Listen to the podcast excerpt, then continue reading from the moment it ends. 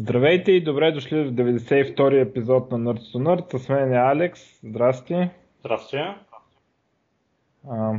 Малко лятна ваканция правим. Я видим, Найден къде беше? В Холандия. Амстердам. Сигурно на проститутки трева, не знам. Твърди, че е за работа. Твърди, че е за работа, ама... Добре. Ами има бая те новините вече са старини, нали? Обаче така да ги обсъдим събитията е по-важно. Да. Поне да ги споменем. Аз така викам да започнем с гейм новините, с неща свързани с гейминга и по-специално, така за мен е най-голямото събитие, беше, че The International, най-големият турнир по Dota 2, т.е. деца къдри цяла година се класират за там, не знам какво си, накрая се случват финалите, който има $24 милиона награден фонд. За сравнение на Уимбълдън е 42 милиона. Всяка година се увеличава този награден фонд. Той се спонсорира от играчите, като закупуват там някакви скинове и простотии в играта. И отиват към наградния фонд. За първо място наградата е 10 милиона 860 хиляди. И работата е там, че нашите хора спечелиха. Нашите хора са един многонационален отбор, но в него играе един българин, който се казва с ник Mind Control, иначе се казва Иван Иванов. И момчето така направи някой друг милион. Момент да видя. Сега той не се знае как точно се преразпределя наградата, дали отбора му взима нещо, дали ги делят поравно или не ги делят поравно, но на всички времена eSport Сърдник го дава, че е спечелил $2 милиона и $700 хиляди и е на пето място по играч на електронни спорта, който е спечелил най-много пари. Другите 4 деца пред него всъщност са му съотборниците. Така. И честито. Също така, нали, важно е колко, нали, са сериозни вече наградите. Поне в Dota. Dota е заради Valve парите са много по-големи, отколкото в другите, но и в другите се мъчат там, настигат. И така. С родно участие, нали, както казах. В тая връзка Valve на същото събитие обявиха игра на карти, базирана на Dota, такава, като Hearthstone, такава игра. Потресаващо беше, хората чакат Half-Life 3, Portal 3, нещо такова. Те ти обявяват игра на карти, всички правят игри на карти в наше време. Появиха се много добри мемета, как натролят от Valve и така нататък. Артефакт се казва играта. На това събитие също показаха, имаше шоу матч между AI, бот, който играе Dota, и един от така най-известните играчи на Dota, мисля, че Пъпи му беше ника. Мисля, че срещу Пъпи, той е такъв легенда от така, май не е много активен в момента, но се води на добър. И бота го победи. И сега се почна как AI победил най-добрия играч на Dota, обаче това е много много така извратено на това, което стана реално. Аз матча го гледах. Матча първо 1-1 Dota се играе 5-5. И 1-1 и то режим, който се играе точно с един определен герой. И този матч, като го гледах, беше много такова на рефлексии и на преценка, защото просто те се поглеждат, фърлят по един такова към един към друг, се дърпат и така. И имаше някакви неща с крип контрол, които така Айто направи доста добре. Там има някакви стратегии да се пречкаш на крипа, да не отива много напред и така нататък. Айто ги правеше, но това е все едно да кажеш, че компютър е победил човек на шах, ама се е играл само с пешки. Нали, нещо е такова. Нали. В смисъл, нищо общо с истинската Dota няма това нещо, така че ако ви така, но иначе AI е победил на Dota, на никаква Dota не е победила, на някакъв си минигейм там е победил, който хората го правят да се тренират рефлексите. И естествено, когато нещо зависи повече от рефлекси, то е много по-подходящо за AI-то да те напука. Нали. Защото AI-то просто не правеше грешки, а той един на 10 удара го сбърка, нали, цъкне малко по-късно или малко по-рано. Нали, това беше тая новина за AI-то. Хората, които го правят това, разработват AI, нали, ще го апгрейдват това AI, така че то да играе пълната Dota 5 на 5. Обаче и мисля, че го пуснаха, ама не съм чул да е било някой, така че подозирам, че са още много далече от това да победят хората на Dota. Така, нали, в смисъл, новините излиза както винаги малко по-друга работа, отколкото е реално. И като говорим за AI-та и игри, Blizzard най-после пуснаха StarCraft 2 API за ботове. Нали, библиотека има на GitHub за клиент, на Python, на C, на Python е рапър за C++ библиотеката. Има няколко режима. Едното е режима, в който AI-то получава информация за състоянието на играта в програмен, нали, програмен вид.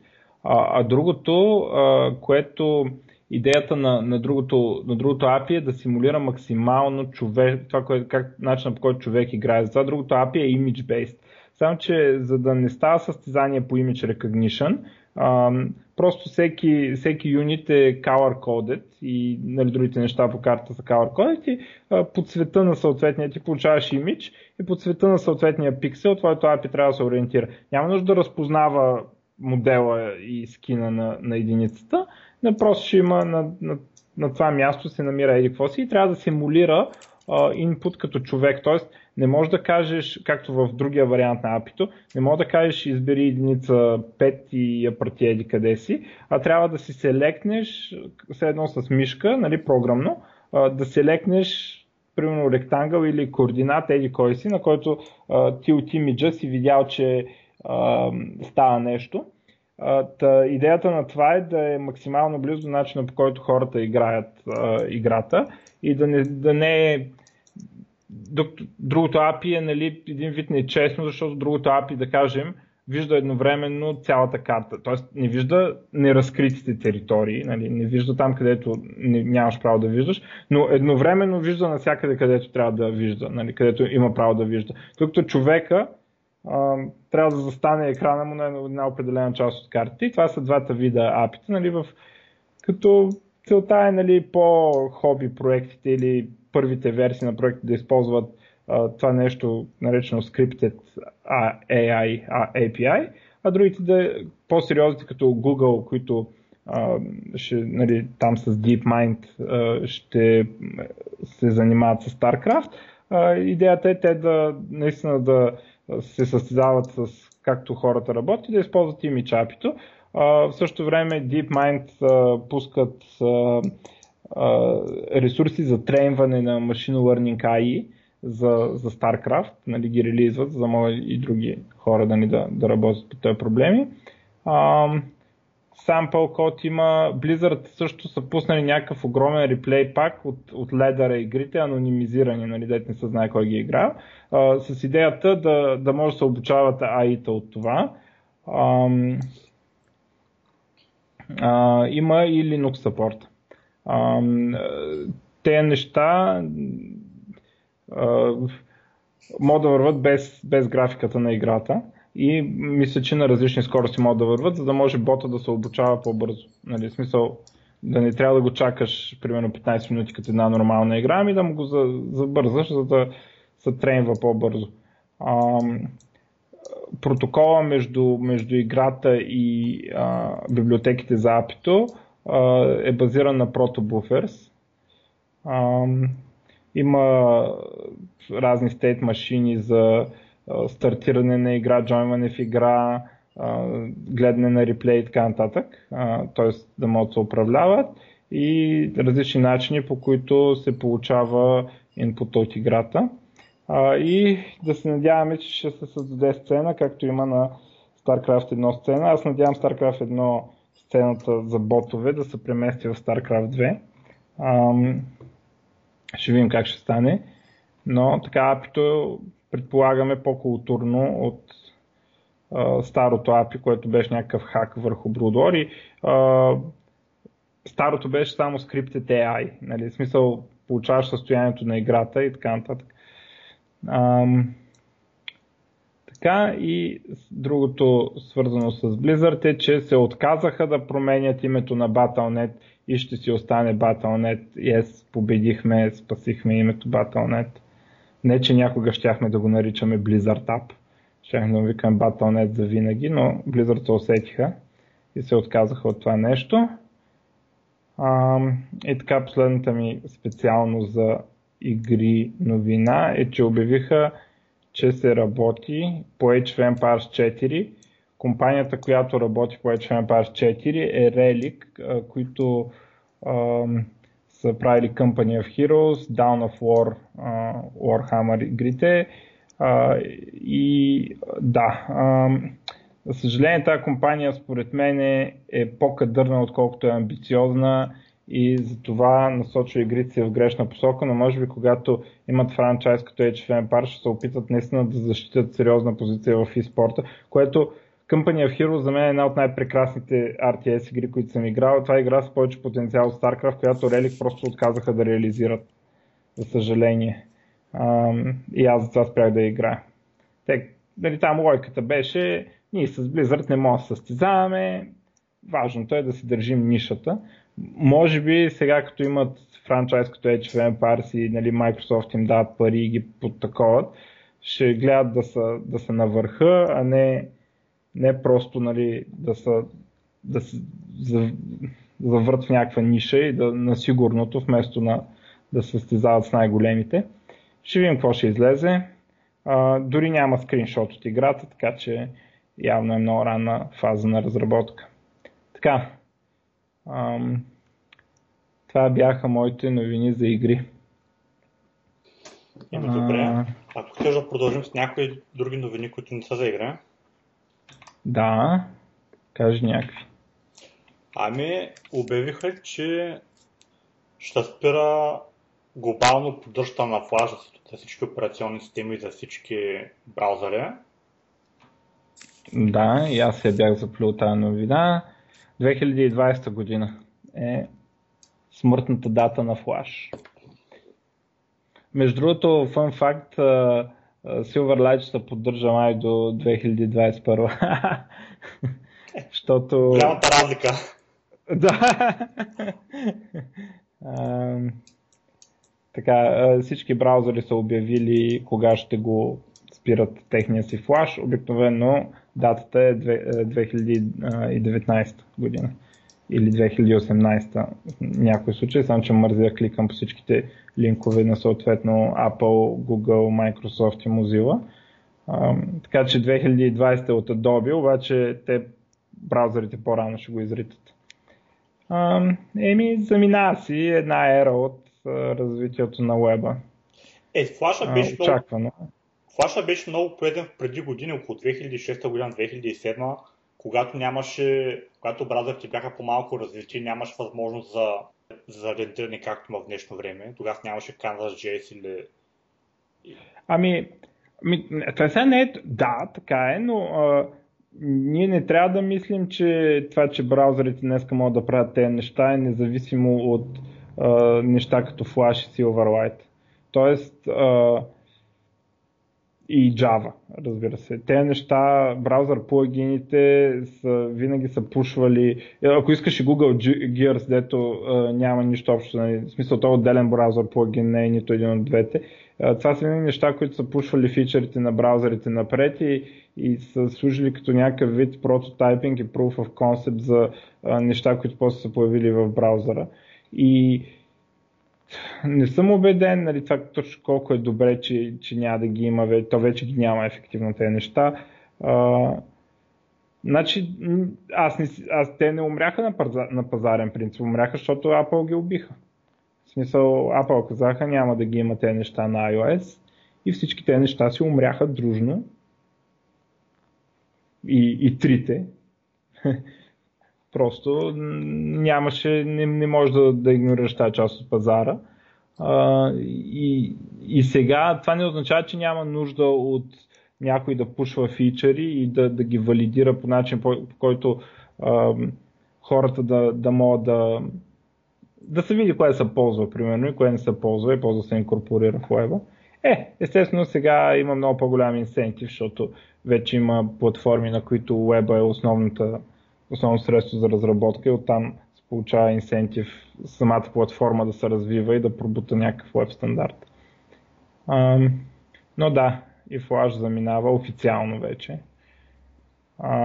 Като говорим за софтуер, дето си заминава, Paint повече официално никога няма да го апдейтват. Paint ще отпадне от Windows, няма да го има в Windows, но ще го има в Windows Store. И всеки, който иска, може да се свали стария Paint от Windows Store. Paint 3D ще остане като програмата, дето се шипва в Windows за рисуване. Paint 3D може и 2D неща да се рисуват с него. Нали, то не е ексклюзивно за 3D. Между другото, като стана въпрос за Paint, има и една програма Paint.NET, тя е много хубава като алтернатива на Paint. Да, така аз редовно я ползвам. По-бавно стартира обаче. Само това е то. Но пък имаш layer, имаш... Тя трябва да дойде, там девелопера на Paint.NET е казал, че ще идва в Windows Store, нали, и Paint.NET, което означава, че там има някакви прекомпилации и такива истории. Т.е. може би ще стартира по-бързо. Ще видим, нали, дали и кога. Иначе аз се ползвам Paint.NET много отдавна, като .NET така фен и малко, то дали е по-хубаво, сега той има по-малко фичъри, примерно от GIMP, ама дали, защото ти не ги знаеш без това всички фичъри, ти искаш да нарисуваш там някакви буквички, да нарисуваш на някакви мустаци, на някаква снимка, но и в този смисъл е по-важно интерфейс да е удобен, отколкото и така лесно за намиране и лесен за аматьори, отколкото да има много фичъри. Paint.NET има много повече фичъри от Paint, но по-малко от GIMP, само да кажа. Но е по-близо до GIMP всъщност. Така. Аз имам една новина много интересна за IBM.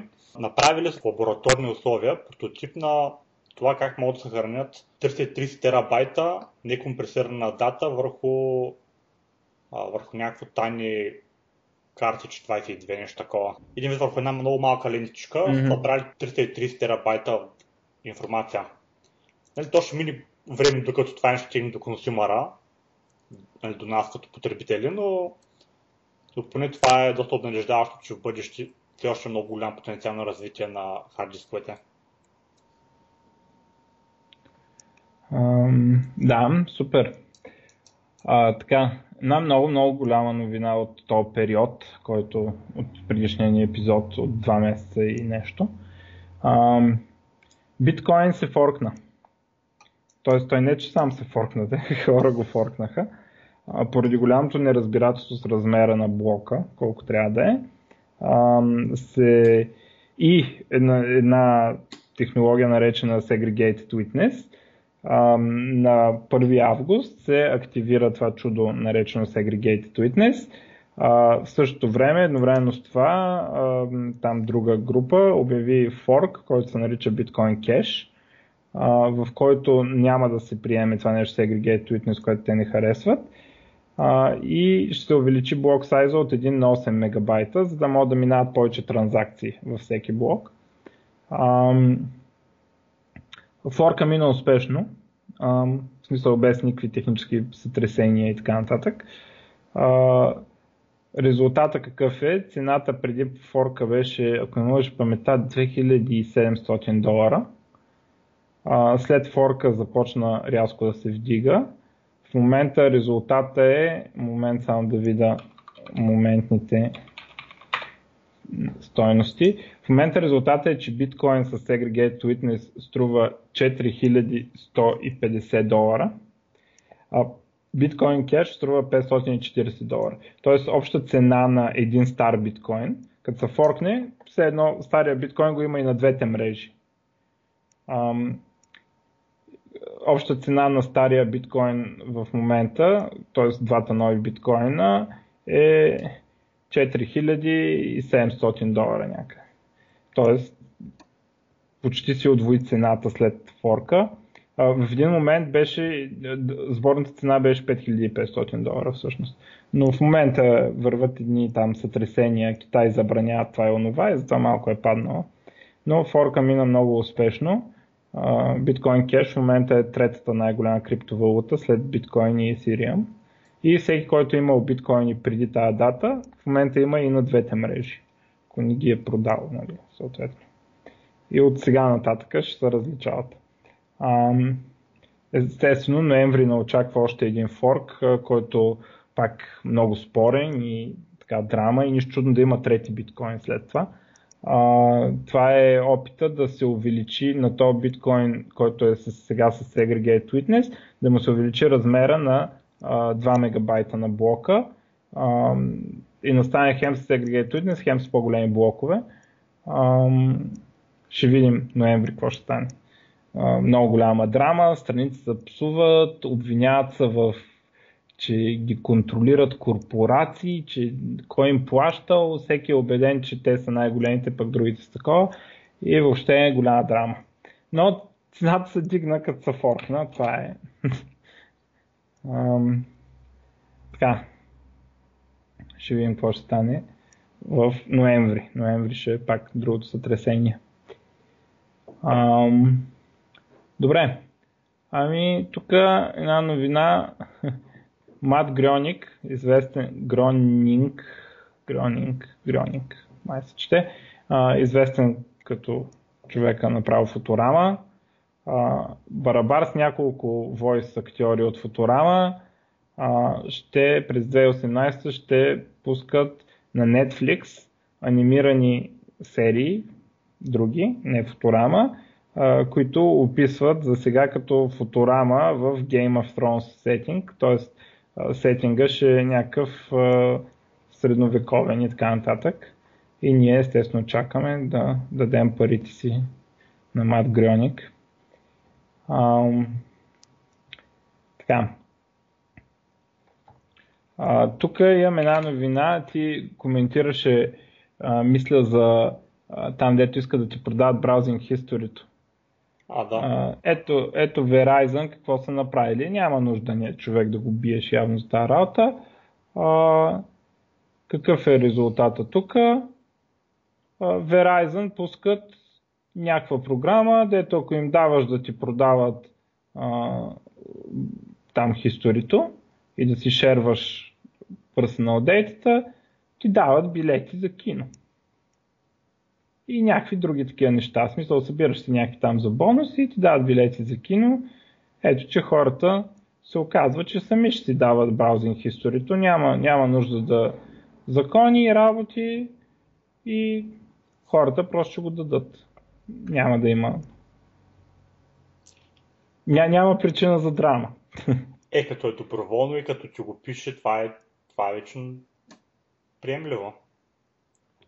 Още да, когато те тъпта да го правят. Да, в смисъл, ползвайте HTTPS в този смисъл. Така. Какви други новини имаме? Като стана въпрос за билети, от Amazon те ще се наместват в тикетинг бизнеса, ще бъдат съперник на Ticketmaster. Вие там откъде си купувате билети? Ние тук сме леко разделени, но по принцип ние ивентим така се утвърждават като най-големите. Тук са няколко компании, аз дори им забравих имената, но Ticketmaster са най-големите. Mm-hmm. Сега съответно Amazon като така. Обаче кофето при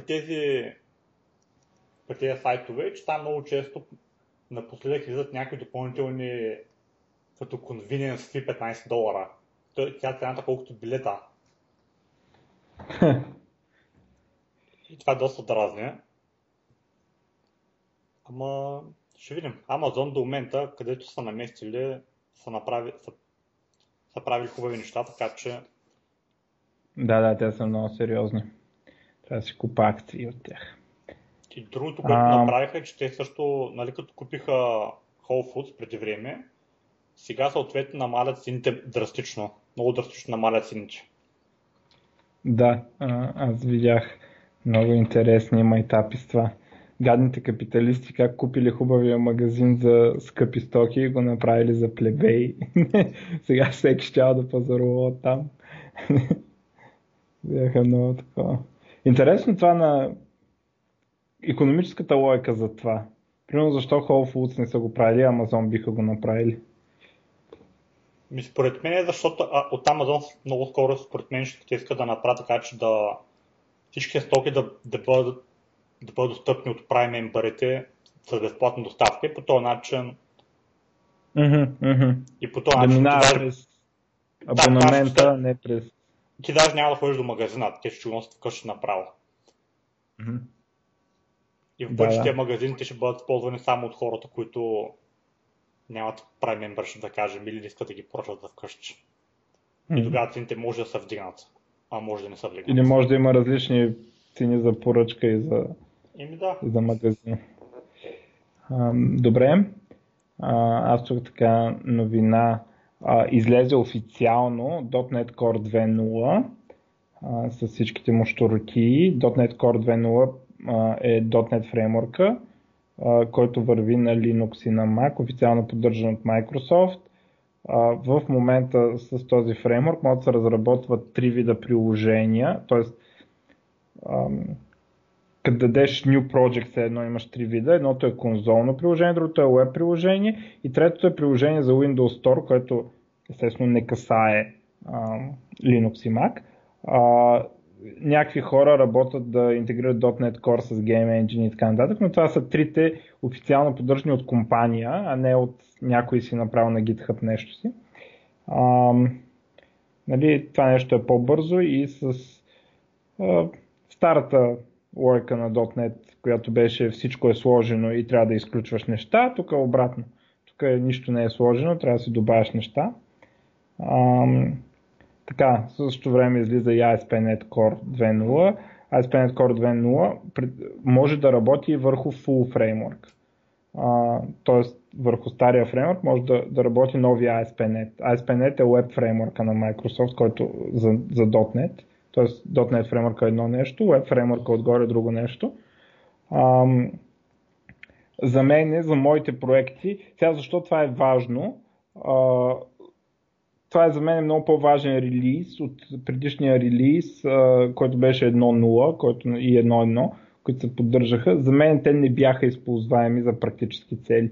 Освен ако нещо не е много специализирано, нали, това, което правиш, не бяха подходящи. 2.0 вече има много повече неща и така практично е. Не е минималното нещо, което да го наречем релиз, а си е много практично, има много неща. Върви с едно нещо наречено .NET Standard 2.0, това е начин библиотеките да се правят за много версии на .NET, за Full Framework, за Windows Phone и така нататък. Си правиш една библиотека и всички фреймворци могат да го използват благодарение на .NET Standard 2.0, в което са включени много апита. Много старите апита, т.е. прави портването на стари съществуващи библиотеки много по-лесно, отколкото беше до сега. И сега ще започне подема на .NET Core и ASP.NET Core. Моя план за съществуващи проекти е първо, нали, тези проекти, които зависят от мене, първо ще се смени web слоя, ще оставя бизнес логиката както е сега на Full Framework и ще сложа отгоре ASP.NET Core. И в някъде в по-далечното бъдеще може да се мигрира и бизнес слоя към .NET Core и тогава, нали, евентуално проектите биха могли да върват и на Linux и така нататък и да спечелят още неща като перформанс там и така, нали, които ги има в Core фреймворка. И аз до сега проект на .NET Core не съм почвал и не съм искал да почна нарочно, защото според мен не беше готов. Сега, ако трябва да започна днеска нов проект, ще го започна на .NET Core. Така че за мен от сега, т.е. не днеска, ами коя дата се пада от 14 август е денят, в който .NET работи на Linux на практика за нови проекти. Айде така да го кажем. До сега беше по-скоро proof of concept, го смятам. Така. Единственото нещо, което все още аз чакам поне за .NET Core е примери за това как трябва да се направи authentication с JWT токена. Понеже все още няма много примери за така, това. Има едно нещо, което се казва Architecture Guidance или нещо такова от Microsoft. Момент да го гуглирам само. .NET Core Architecture Guidelines. Те имат няколко репота на GitHub с... сега ще дам. Значи има сайт и няколко репота на GitHub. Има за това нещо, където са примери с example application и с ebook в PDF, дето обяснява архитектурата. Има за микросервиси и Docker, как се комбинира с ASP.NET.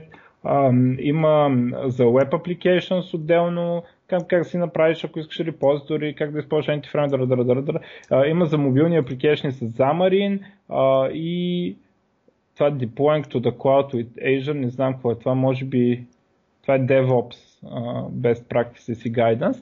Те неща имат sample apps на GitHub и там го има точно това.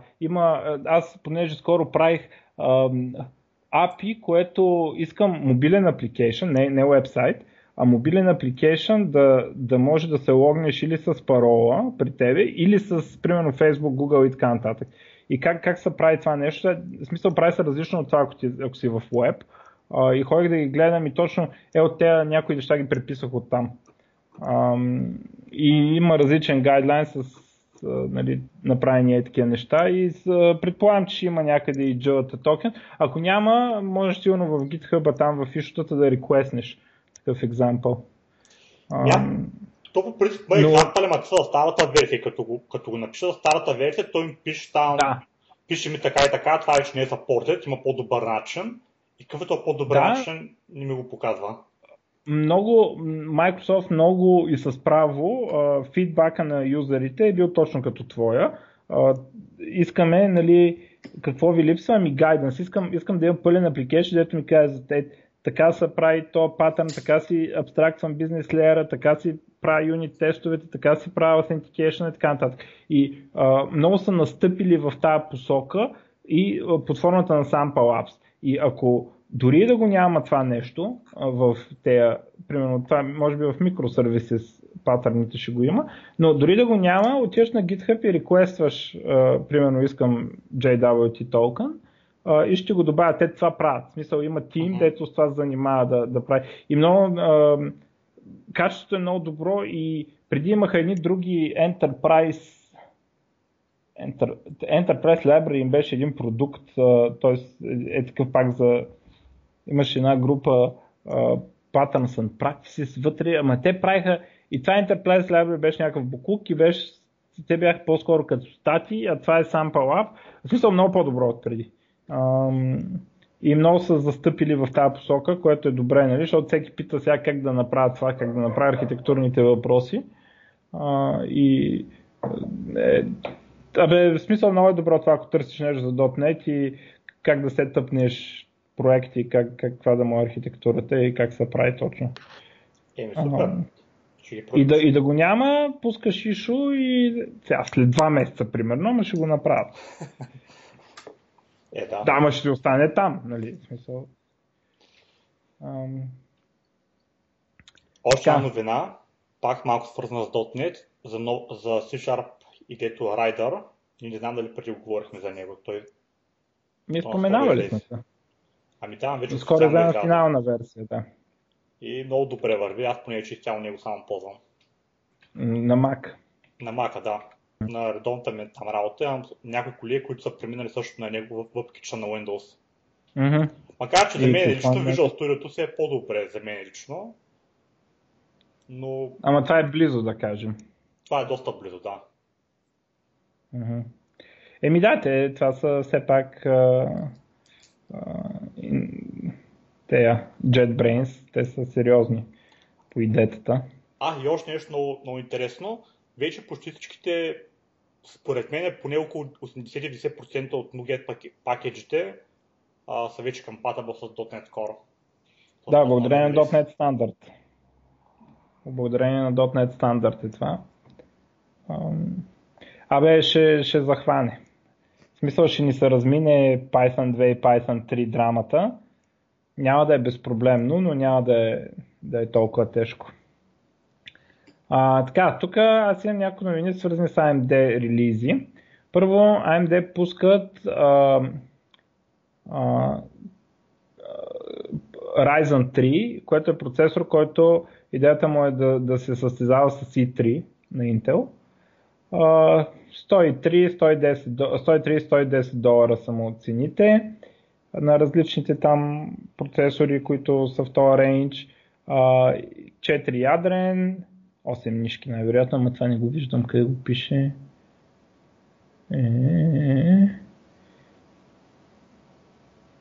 На момент да видя колко е тази цена.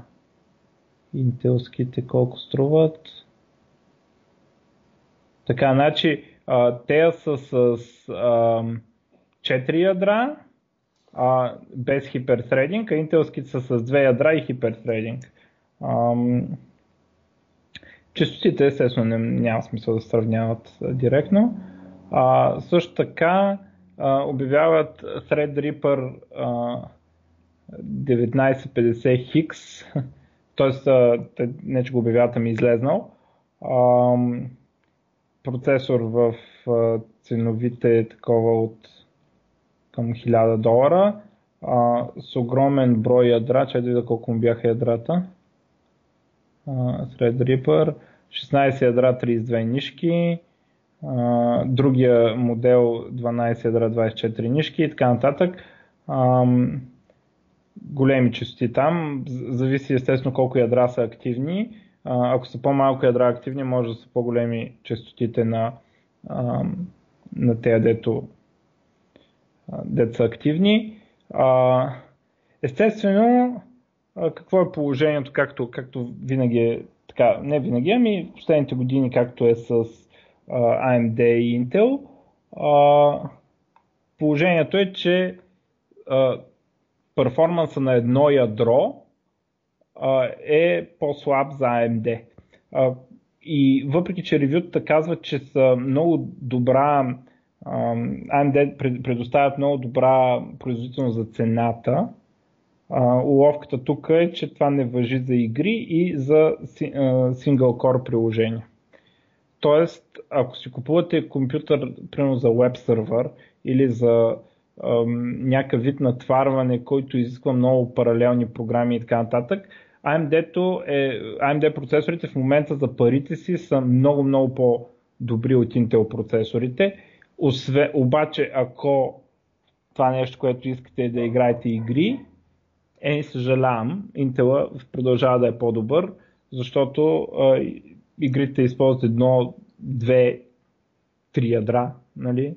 А пък се влияят повече от производителността на едно ядро колко е. Но така имаме competition и Intel вече започва да отговарят. Новите поколения на Intel всъщност вече почват да имат повече ядра процесорите. Не колкото на AMD, при AMD е свинщина, нали, смисъл, някакъв път имат 4 пъти повече ядра от интелските аналози, нали, но вече Intel почва да отговарят на това, което така има някакво раздвижване при десктоп процесорите най-после.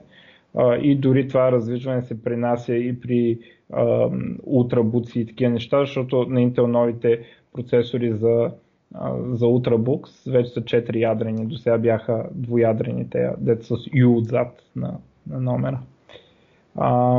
Друго, което пуснаха AMD, е Radeon, новата Radeon карта Vega 64 и Vega 56.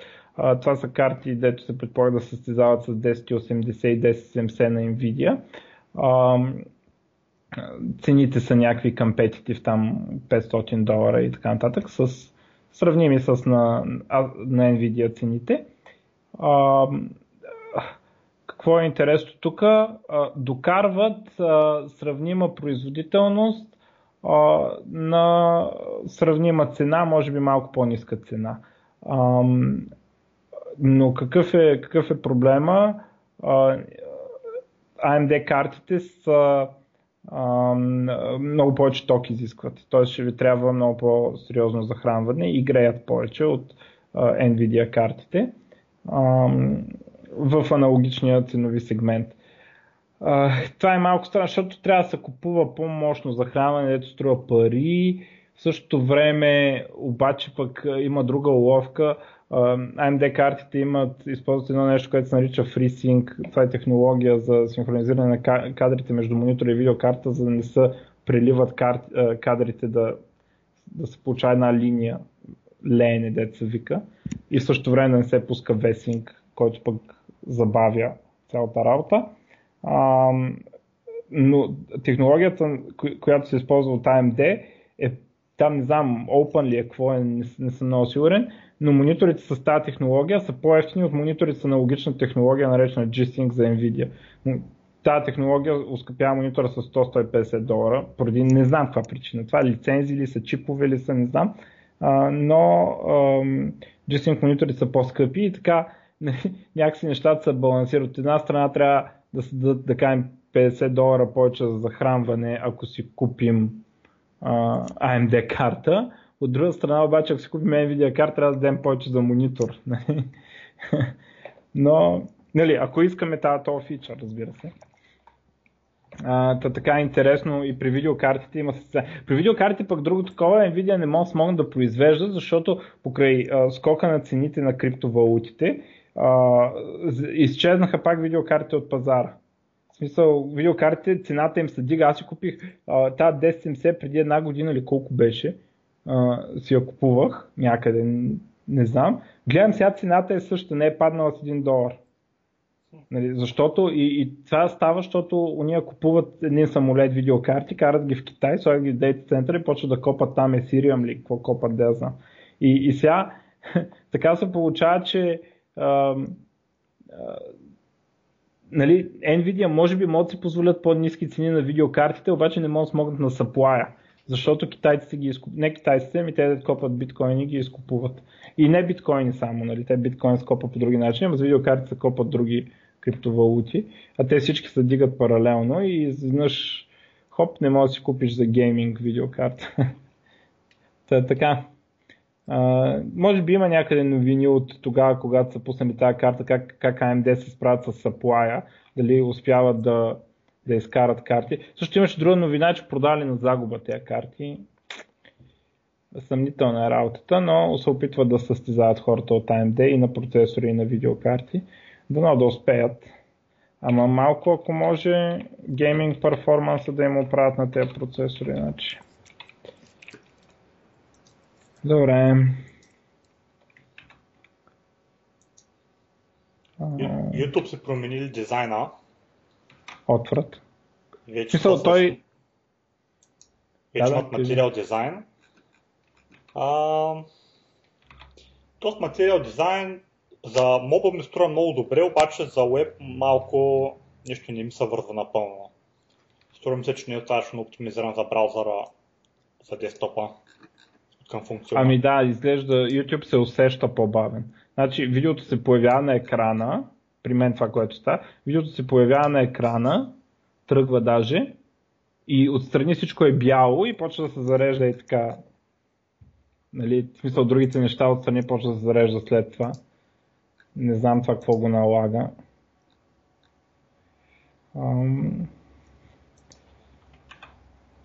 Малко неприятен ми е този новия дизайн. В смисъл, те ще го ошлайфат, може би, ама не знам. Тегаво е. Смисъл, все едно е станало по-бавно, така го усещам аз.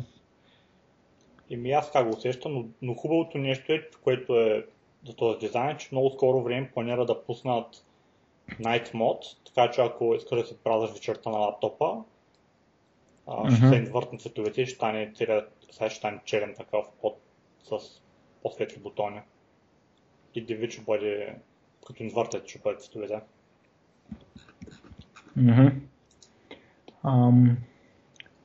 Така, Samsung с нов Note телефон, Galaxy Note 8. Къде са му цените? Говори се за 900 до 1000 евро долара. 1000 евро. Ама това е тук, като са го обявили, аз гледах някъде. Samsung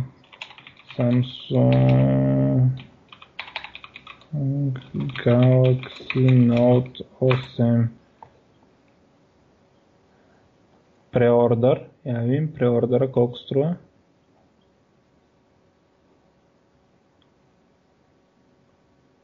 Аре, къде пише колко струва? Вашата кожа. Викат ми преордър, не ми казват цената.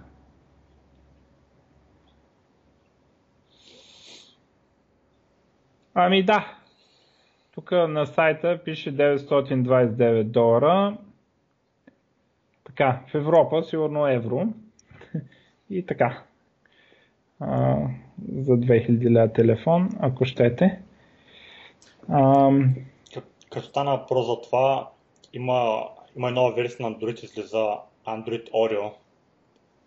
Има там нещо единственото, което по-мейджър. Смеят смайли фейсовете. Стари човечни други. Аз забелязвам, че в последно време мобилните операционни системи нищо голямо не се ражда там.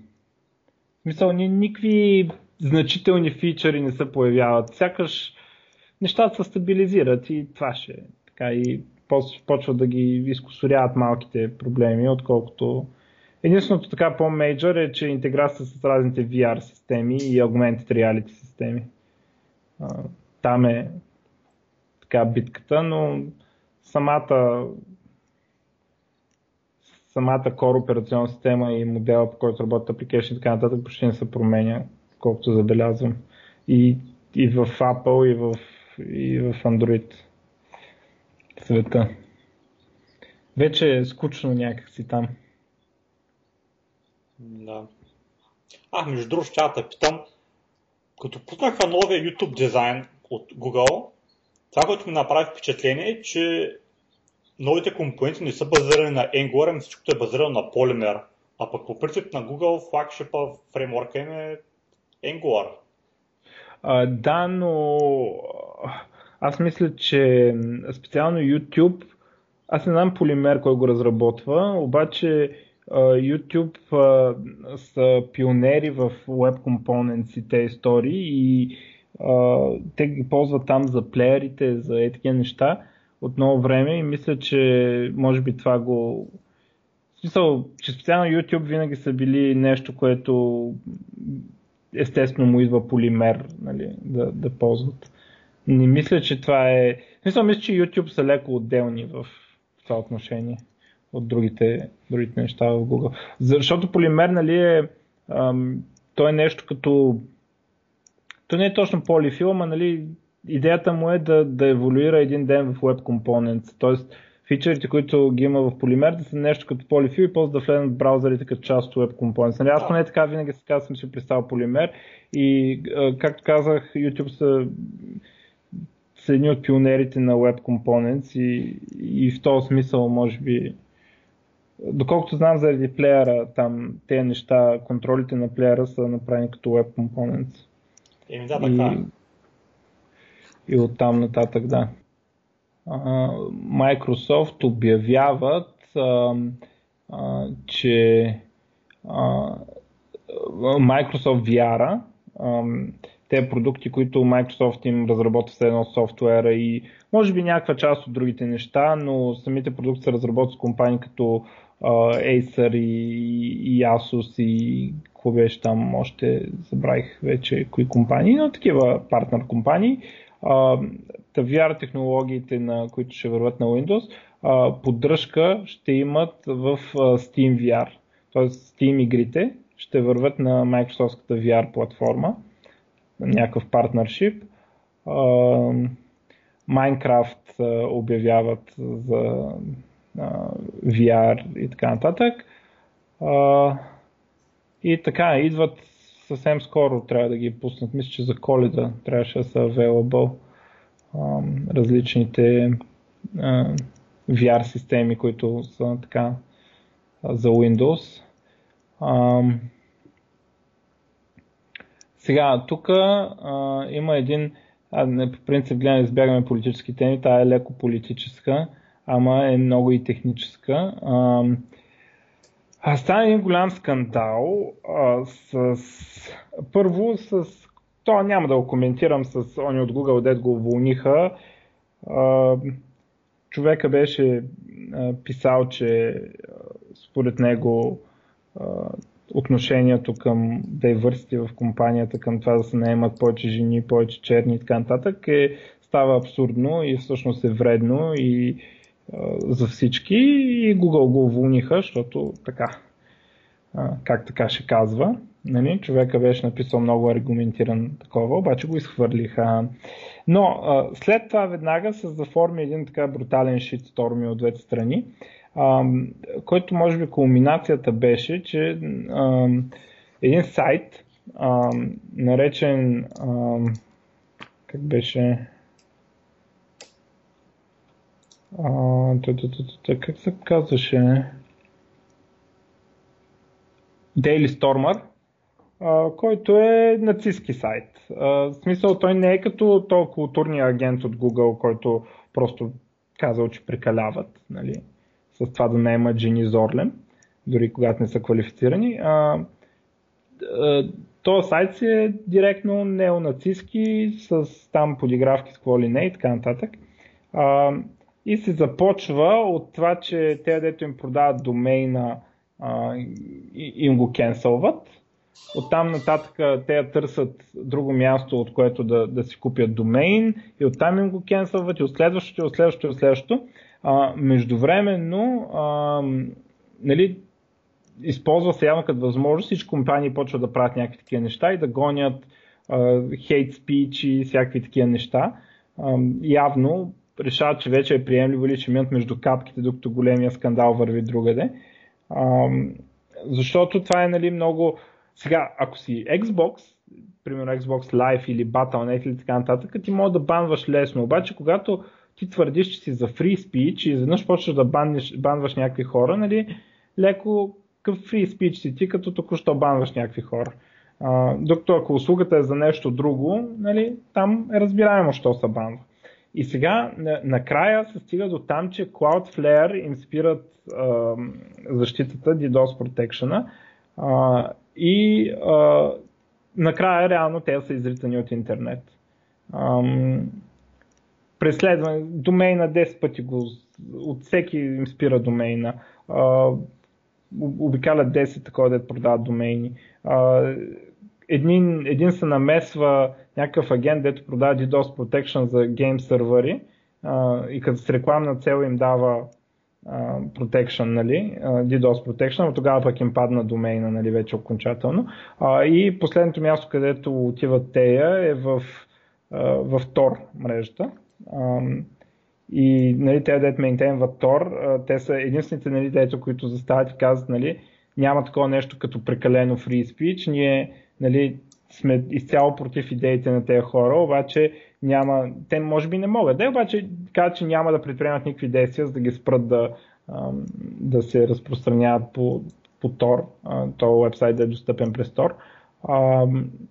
И сега се замислих, сега от една страна наистина ги преследват частни компании, не ги преследва държавата. Те частни компании имат пълното пълното право да откажат на някой, за каквото и да е, да му откажат услугата. Обаче, нали, зададох въпрос, аз кога бих ги бойкотирал тези компании, кога не бих им вярвал, ако те са изхвърлили някой, нали? И стигна до извода, че отговорът е точно това. Ако компанията е някаква, която предоставя достъп до информация, нали, ако това е целта на компанията да съществува, да може да осигури достъп до информация, това е Google, това е Cloudflare, е такова нещо. Целта е да седат сайтовете онлайн, да могат да са достъпни и така нататък. Това е, ако искаш, Twitter, Facebook и така нататък, които ни твърдат, че там е място, къде трябва да получаваме ни информация. Ако те почнат да цензурират, това е, че е неприемливо и, нали, трябва да търсят алтернативи, да внимаваме с тези компании, да ги съпортваме финансово поне, нали, т.е. да използваме адблокъри в повечето случаи. А пък, нали, в същото време, ако гейм компания го направи, компания, която core бизнеса не се състои в това да можеш да комуникираш през тяхната мрежа, а да са сервис за нещо, примерно за игри, за, да знам, за музика, за не знам какво си, там, нали, има логика да цензурираш, защото целта не е, на услугата не е да се разпространява свободна информация. А то от Cloudflare, между другото, той е фаундъра, CEO-то на Cloudflare, той има едно писмо, такова почти дет се извинява, че го е направил това и каза, че не трябва да става прецедент. Лошото е, че е станало прецедент вече и е много кофти, че това, което е станало, че той една сутрин се събудил и решил да махне някой от интернет, нали? И че те не трябва с такава компания, която маха хората от интернет, а трябва всички да могат от интернет. И на него той каза, че било емоционално решение и малко съжалява за тази работа, защото него му е кипнало от това, че той на Daily Stormer, там фаундъра, в интервюто е казал, че Cloudflare подкрепят тяхната кауза. Нали, и той, нали, той тогава е издивял CEO-то и казал спира им на тея таковата. Но по-ска, че може би не е трябвало, нали, в пристъп на гняв, че го забъркали, че казва, че подкрепя каузата, не е просто, че ги оставя, нали, че смята, че трябва да се защитава свободната реч, нали, в интернет. Има масово такова към... То са мести... Първо почва с хейт спич, после всякакъв... в момента се таргетира десни политически възгледи. Нали? В смисъл, примерно, ако си против абортите, почва да таковат или такива някакви неща. Нали? Почва да ги атакуват. И да се счита за приемливо да ти свалят видеята от YouTube и не знам откъде си.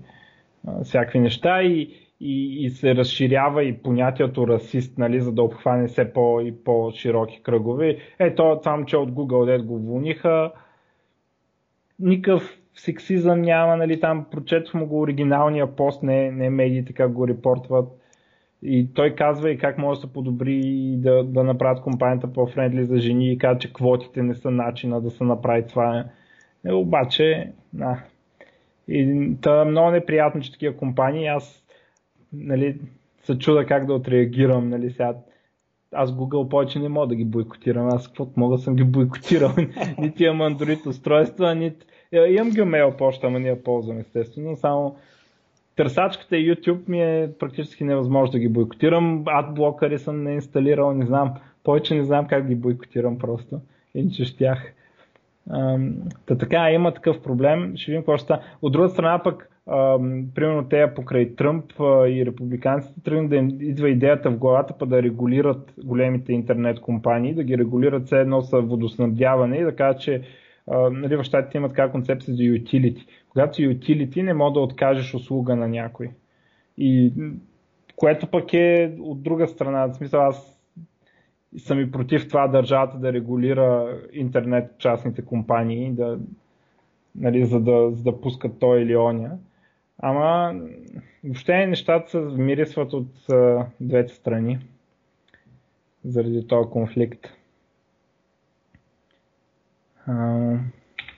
По принцип в Америка е добре да направят интернет да бъде utility, според мен, понеже в момента няма В момента интернет, много от компаниите много имат възможността да се гаврят с цената на интернет и с това какво предлагат, на кого го предлагат. Например... ама това вече е следващото ниво. Ти говориш за кабелните компании. Аз мисля, между другото, че дори и те не трябва да са utility, обаче тук е едно ниво нагоре, Google да ти е utility. Google не трябва да utility, ама аз говоря само за интернет. Трябва, ама някой точно това предлагат. Първо да направят кабелните компании, пък после да мислят за други неща, според мен. Google. Те ако направят Google, няма лойка да не направят кабелните компании. При кабелните стане по-трудно. Там е изключително много лобисти, които са против това. Те с готови са много пари да наливат, само и само това не стане. Те и Google не е къде да нямат лобисти. Google, Facebook да не би да нямат лобисти.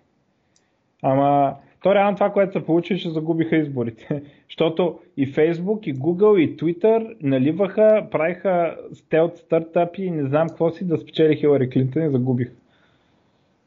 Публично плюеха по Тръмп и така нататък и изведнъж какво стана и сега се оказаха малко в небрано лозе. То ти беше много неочаквано наистина. Аз това не го очаквам, че така ще стане. Аз не съм сигурен дали е много неочаквано, защото аз примерно не бях сигурен изобщо кой ще спечели, въпреки че всички казаха, че Хилари ще спечели. Обаче това, което се виждаше, особено когато си в... примерно, нали, тук в България много хора съпортваха Тръмп, нали, от моите приятели и така нататък. И се виждаше как там, особено като се шерва някакви от по-западните, как се потиска съпорта за Тръмп по много различни начини. В смисъл, точно е това, примерно да ти свалят YouTube видеото, да се махат трендинг неща, които са за Тръмп и да се правят трендинг неща, които са против Тръмп, нали, примерно Facebook, там Promoted News и какво бяха и такива неща. И аз това, което си мисля, че може да е станало, ефективно да са го направили, да те е срам да признаеш, че гласуваш за Тръмп. И в проучванията, съответно, ако си в университета, да кажем, и се обадят да питат за кой ще гласуваш и около теб са твоите са студенти, които ще те линчуват, ако кажеш Тръмп, ти кажеш за Хилари и после отиваш ще гласуваш за Тръмп и после опа изненада, нали, в крайните резултати. Така че аз мисля, че си вкараха автогол с... Просто подцениха противника заради това, че непрекъсно опитваха да го скрият колко е голям, нали. И сега, нали, има такъв контраефект. Ще видим сега то. Има още много от мандата на Тръмп, после пак избори работи. Нали, много хора казват, че Марк Зукърбърг се гласи да се кандидатира за президента, но може би не на следващите, на последващите избори. Той така много я владее политиката. Скоро станал и религиозен. Преди това бил атеист, обаче, нали, не можеш като атеист да станеш президент на САЩ. И... беше една от таковата, нали... Той смятал, че религията е важна и отдолу допълва, да, също да стане президент на САЩ е много важно. Ще видим. Така, се върнем по-към технологиите. Fitbit пускат нов часовник, нов смарт-уотч. Собствена операционна система, Ioniq се казва продукта. Собствена операционна система имат, едно от по-интересни неща. И друго много интересно нещо, много така нестандартно е, че работи с Windows Phone всъщност, с Windows 10 Mobile. Имат си апликейшъни за там. Нали?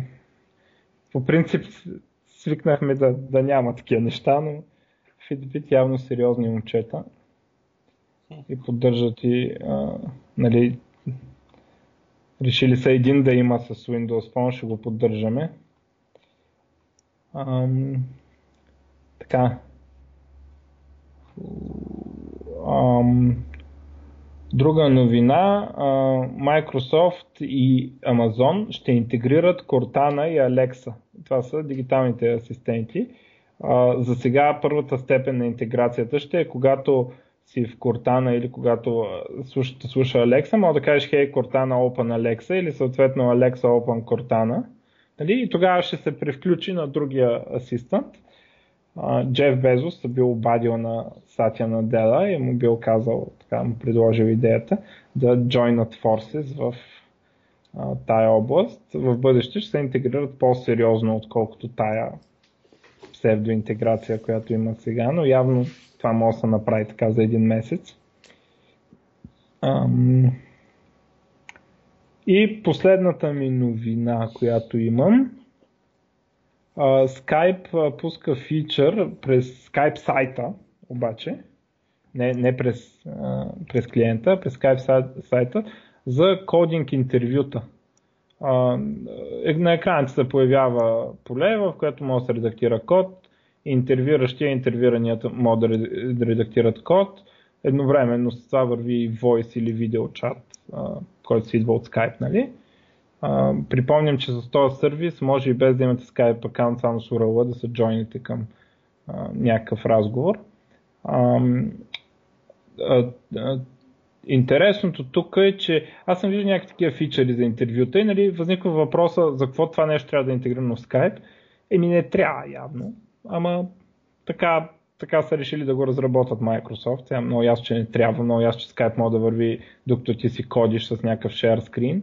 Въпреки, че ако искаш да е в един браузър Windows, тогава пък не може, нали, защото нали, от браузъра не знам дали има share screen от браузъра. Има. Но както и да е, не знам в смисъл колко е популярно, все пак трябва да комбинираш два сервиса. Но по-интересно тук е, че аз до сега съм виждал фичъри за такива системи за кодинг интервюта. Само дето не мога да се... Къде беше това? Ето ги езици. И всичките са JavaScript, защото то е ясно, защото JavaScript си върви в браузъра и в смисъл няма какво да разработваш. Обаче на Microsoft на Microsoft едитъра и така нататък, и който може да ръмва код, освен всичко друго, и да го отцветява и така нататък, поддържа 7 езика: C, C++, C Sharp, Java, JavaScript, Python и Ruby. Нали? И такъв съпорт за толкова много езици, май другите системи за онлайн кодинг интервю с шерване на който браузъра, нали, така, може да се ръмва кода и да се редактира, гледа два човека, мисля, че ги нямат. Нали, смисъл да ме поправи някой, ако някой има толкова езици, ама аз до сега съм виждал само JavaScript. Найден, ако беше тук, ще да кажеш, те щом няма Java, какво не е това? Ама има Java, имат. Имаш Java. Има Java, C, C++, C Sharp, Java, JavaScript, Python и Ruby. 7 езика. Точно това е. В смисъл, точно това ми направи много силно впечатление. Нали? Другите се фокусираха върху това, ама какъв е смисъл това да е интегрирано в Skype, и за мен няма смисъл. Обаче пък този фичър е някакъв смисъл. Другото му е много. В смисъл, сега бие конкуренцията още на старта. Сега колко е стабилен, сега го обявяват, някаква бета, някакви такива. Тото има смисъл, хубавото нещо е, че може да помогне за pairing session. Ако пейрваш в някой девелопър, ако по някакъв начин по-да се интегрира малко повече към като пращаш код на някой, да не е като нормално съобщение да му го правиш кода, да бъде като някакъв код, ако може да го детеква, да го колър кодва. Това ще бъде също много яко. Чакай да те поканя на интервю. Тъкни тук да те интервюрам. Я отвори ли са? Ми отвори сама, ама... Не те виждам нещо. Я напиши някакъв код. Виждаш ме вече? Виждам, да, я напиши нещо.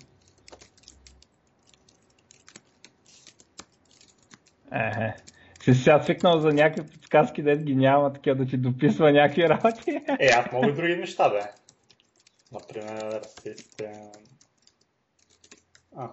Това е Java, аз съм избрал C Sharp. Не знам кой искаш да пишеш всъщност. Искам да импортна input-output API. Ама то не ми дава... Не ти дава подсказки, да, малко е... За някои неща подсказва, ама... На импортите не ти подсказва. Обаче на това подсказва, забелязах. Чакай аз да пиша, я не пиши малко. Тук като пишеш подсказва, но на импортите не подсказва. Може да го ръннеш. Защото толкова бавно се рънва. Ти беше някакъв output, аз виждам само running code. Слушах сега го изкара. Да. Малко се забавя. Чакай, using system. Тук на импортите не подсказва. Точно той гадното. Като бива, ще се подготвиш, в смисъл ще се подготвиш задачата предварително. Ама е добро е, в смисъл C-Sharp бахти, нали. За алгоритъм е добре, ако искаш някакъв готов алгоритъм да бъде. Смени кода, езика. И си работи, мога да го ръмваш, не само едитър с оцветяване. И подсказки, държа да подчертая, че и подсказва, освен за импортите. Като почнеш да пишеш, нали, не е идея, но да. В смисъл много приятно работи за първа версия и на фона на другите, които съм виждал конкурентните, които са сам JavaScript. Така. Айде стига съм те интервюрал толкова. Добре, това бяха моите новини. Добре, то аз нямам други. Това е начало сега. Да приключваме. Ще видим колко още ще ни продължи ваканцията. Найден кога ще се върне. Ще обработим някакви гости. Аз обработих един много интересен, а бил много зает човека. Не знам дали ще мога да го докарам. Добре, да приключваме. Добре. Довиждане, дочуване. И до следващия път. Чао.